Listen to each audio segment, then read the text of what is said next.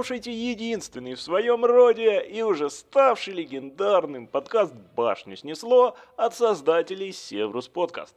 «Башню снесло» — это подкаст, где давний любитель бронетехники и фанат истории рассказывает о необычных, интересных, малоизвестных, экспериментальных и культовых танках периода двух мировых войн. У микрофона ведущий подкаста Руслан Травкин, позывной Винатория. В этом выпуске мы отправимся в экзотическую для танков страну Канаду. Прежде у нас уже был выпуск про проект канадского танка Сакзини, но инженеры североамериканской страны разработали очень усердно новый проект танка. Поэтому встречайте Герой нашего сегодняшнего выпуска – проект раннего канадского танка под названием Купчак по машинам. Мы начинаем.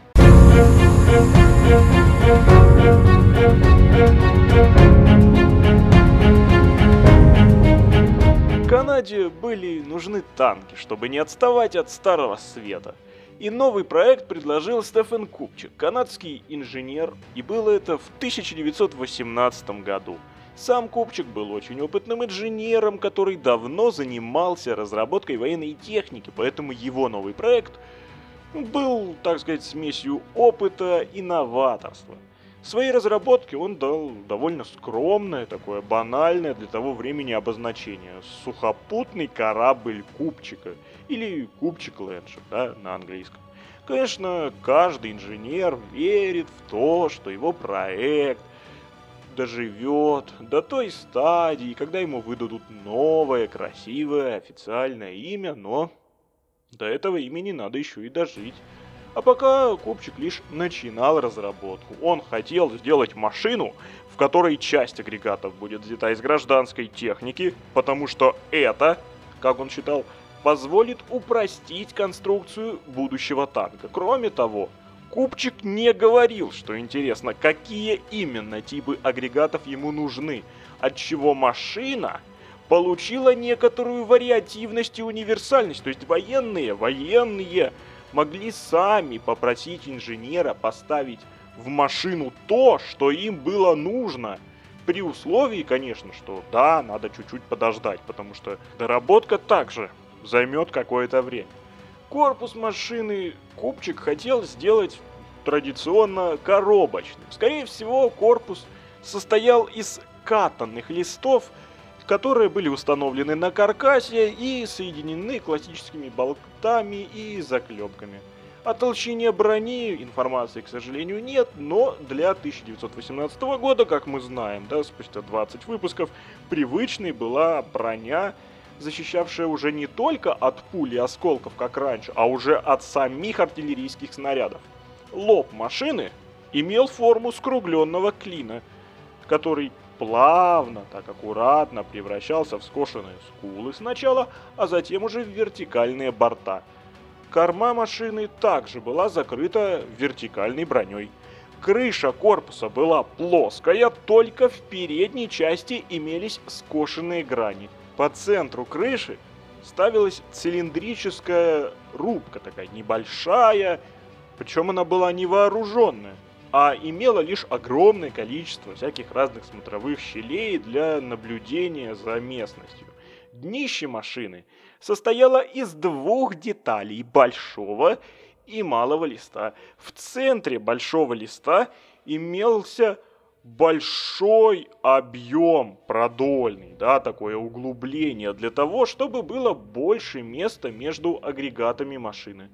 Купчик хотел разделить машину на несколько отсеков, которые, скорее всего, потому что уже развитие танковое шло, они бы разделялись не просто условно, как мы обычно привыкли к ранним танкам, что вот здесь у нас двигатель, тут там водитель, тут командир, а специальными перегородками разделялись бы.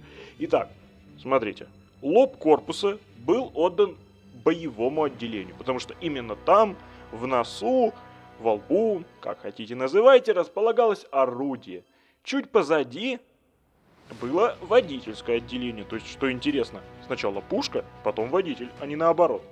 Затем был моторный отсек, а уже оставшееся место, то есть это корма и часть середины корпуса, было отдано под баки, всякие трансмиссии и другие агрегаты. Поэтому машина имела необычные, длинные, потому что сама была довольно длинной, и узкие, что странно, надгусеничные полки. Спереди и сзади к этим полкам ставились полукруглые крылья, а передние крылья, которые стояли во лбу, были расширены спереди для того, чтобы более тонко соединиться с лбом машины. И получалась такая плавная, интересная конструкция. На уровне днища, во лбу и корме машины были поставлены специальные щитки, которые соединялись с крылом. Это опять же там повышало надежность, проходимость и все такое. Двигатель и трансмиссия были взяты, как вы думаете, у кого? Угадайте с трех раз, у трактора Холта. Однако, какой именно двигатель, описано не было. Скорее всего, чтобы такую машину разогнать, вот эту трансмиссию раскрутить и колеса ведущие, которые, кстати, находились в корме, нужен был двигатель там порядка 150-200 лошадиных сил, а ходовая часть тоже была необычной. Прямо на грунт, прямо на грунт, должны были быть опущены крупные ведущие и направляющие колеса. То есть, по сути, не было огромных колес сверху, как мы привыкли там у того же Марк 1. Все колеса были внизу. Обычно в то время делали огромное количество маленьких катков внизу. Здесь же сделано как? На продольном силовом элементе с пружинной подвеской ставили всего три малых катка. И интересно также, что гусеница машины была очень узкой и практически схожей по ширине с надгусеничной полкой, что, конечно, давало некоторые вопросы и беспокойство по поводу удельного давления. Что касается оружия, то главным оружием машины инженер видел длинноствольную нарезную пушку где-то от 75 до 100 мм в калибре, то есть довольно неплохая. Его это орудие, нужно было поместить в тумбовой установке во лбу и прикрыть амбразуру этого орудия специальной защитной подвижной маской. К сожалению, для перемещения огня на большой угол требовалось, как во всех ранних танках, конечно же, что правильно поворот корпуса. Справа от пушки должны были храниться снаряды, их количество, естественно, зависело от того, какой тип орудия установлен в танке. Что касается о вспомогательном, о дополнительном вооружении, то тут, конечно, скорее всего, разговор мог вестись лишь о нескольких пулеметах винтовочного калибра по бортам, ну и в итоге получалось, что машина могла вести огонь одновременно и вперед в такой полусфере интересной, и по краям. Ну а если надо поворачивать, то там можно надо поворачивать. Экипаж машины также неизвестен, потому что на чертежах не написано, сколько народу должно быть. Но если так сопоставить, посмотреть, то где-то от 6 до 8 человек. Если вообще упростить, то смотрите, наводчик, заряжающий – это 2, водитель и механик – это 4, два пулеметчика, потому что нам сказали, что пулеметы по бортам, а их как минимум два, это получается 6, командир и наблюдатель.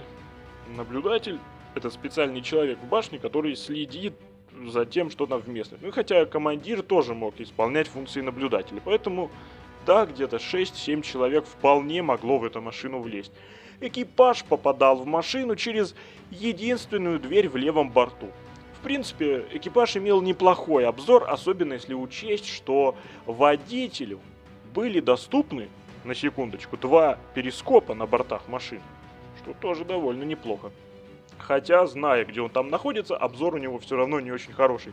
А перископы не на крыше, да, как, например, у поздних танков, а на бортах. Ну что это такое, ребята? Надо ставить на крышу. И получается, что в итоге со всем вот этим вот, вот этой компоновкой машина выходила примерно 7 метров в длину, то есть довольно длинная, 3 метра в ширину и 3,5 метра в высоту.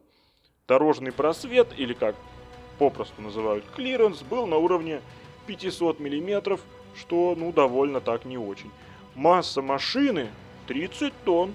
конечно, не гигант, но и не легкий танк. И стоит сказать, что, конечно же, в зависимости от деталей агрегатов, показателей и массы, и габаритов, конечно же, менялись. Сами чертежи машины были показаны конце 1918 года, но что интересно, что интересно, не в Канаде, как бы все подумали, да, а в Британии, потому что в Британии на то время уже была прекрасная танковая промышленность, и Британия была очень перспективным заказчиком, а Канада еще не умела попросту собирать такие машины сериями. Одну, вторую она, конечно, соберет, а вот тысячу, две это уже трудно. И Купчик также попросил в своем проекте, помимо чертежа, он предложил еще специальную записку о помощи в строительстве опытного образца, однако на свой проект канадский инженер получил отказ. Причем ему не написали, почему отказ, просто сказали, что нет и все. Ну, если так подумать, то очевидно, что в 1918 году, а дело было в 1918 году, было множество других, более таких удачных машин, нежели танк Купчика, так как мы помним, что уже в 1917 году начали появляться такие оптимальные с точки зрения компоновки, формы и ресурсов машины, как французский Рено FT-17 и ему подобные. Кроме того, Война уже заканчивалась, и это снижало интерес к новым машинам, потому что, ну зачем финансировать что-то новое, зачем финансировать разработки новых машин, если война заканчивается? Они же не знали, что будет еще одна война через некоторое время. Поэтому они сказали, ну, вот война заканчивается, и танки нам особо не нужны, так что, извините, не успели. Ну и, конечно же, сама машина, если уж смотреть о машине в целом, Сама машина была не идеальна, потому что и корпус имел очень большое количество всяких разных бесполезных пустых зон, огромных, просто непонятно зачем сделанных, как будто для того, чтобы просто утяжелить машину. Они, конечно, выглядели странно, особенно на чертежах, когда ты видишь пустые места.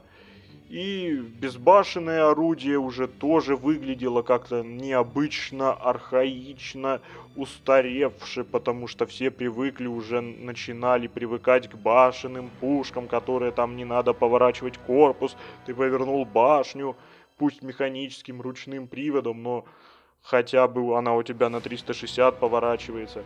И плюс экипажу некомфортно даже для 1918 года, потому что водитель это вы посадили, куда вы его посадили, не перед пушкой, а позади пушки. Ему не так, и так ему не видно. Так вы его еще и пушкой задвинули, и перископ это как-то особо ему не помогают.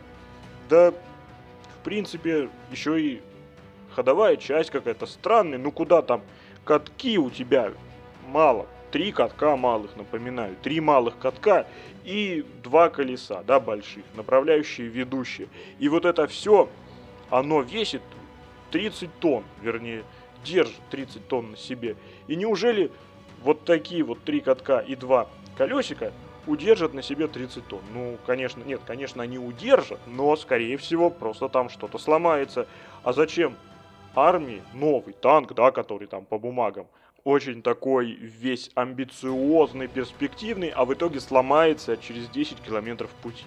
Так что ходовая часть машины, конечно, тоже вызывала большие вопросы. Наконец, из-за вот этого, того, что в ходовой части было всего три катка, как я уже несколько раз повторялся у машины, не было нормального плавного хода, потому что, ну, а что там амортизировать? Три катка не могут амортизировать.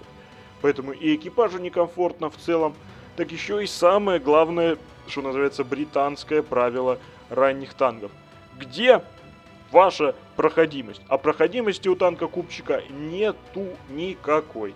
В итоге машина Стефана Купчика была отвергнута, как ни странно, от дальнейшей разработки, потому что, как мы выяснили, имела множество проблем. К сожалению, данный проект остался только на бумаге, однако для инженеров всего мира этот танк доказал, во-первых, как нужно, а вернее, как не нужно рассчитывать пространство внутри танка, чтобы у тебя не оставалось всяких там пустых зон, которые просто утяжеляют танк и делают эти места бесполезными, и то, как ваш танк, который вы так делали, считали его уникальным, там каким-то невероятным, как этот ваш танк вообще будет двигаться, или вообще способен ли он двигаться, потому что смотришь на некоторые ранние танки и думаешь, ну да, вы сделали хороший корпус, да, вы сделали хорошее орудие, но как это все будет двигаться и двинется ли оно вообще. Ну что же, у Купчика этого сделать не получилось, но на этом история канадского танкостроения не заканчивается.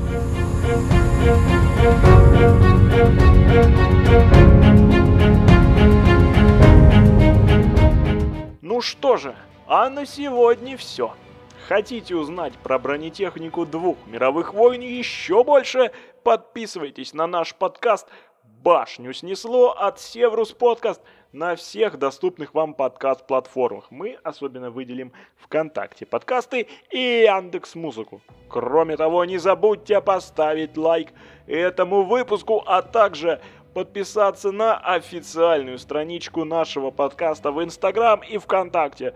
Как обычно, Севрус Подкаст. И там, и там вы нас быстро найдете. Поэтому нику, чтобы точно не пропустить ничего интересного, потому что только там будут эксклюзивные чертежи и фотографии как танков, так и инженеров, которые их придумали. И все это вы сможете увидеть только в наших инстаграм аккаунтах и аккаунте во ВКонтакте. Наконец, если вам очень нравится то, что мы делаем, то опять же в группе ВКонтакте Севрус Подкаст через специальный виджет «Помочь подкасту» вы можете поддержать наш подкаст материально. А у нас для вас есть еще много всего интересного. Ну что же, Севрус Подкаст, спасибо!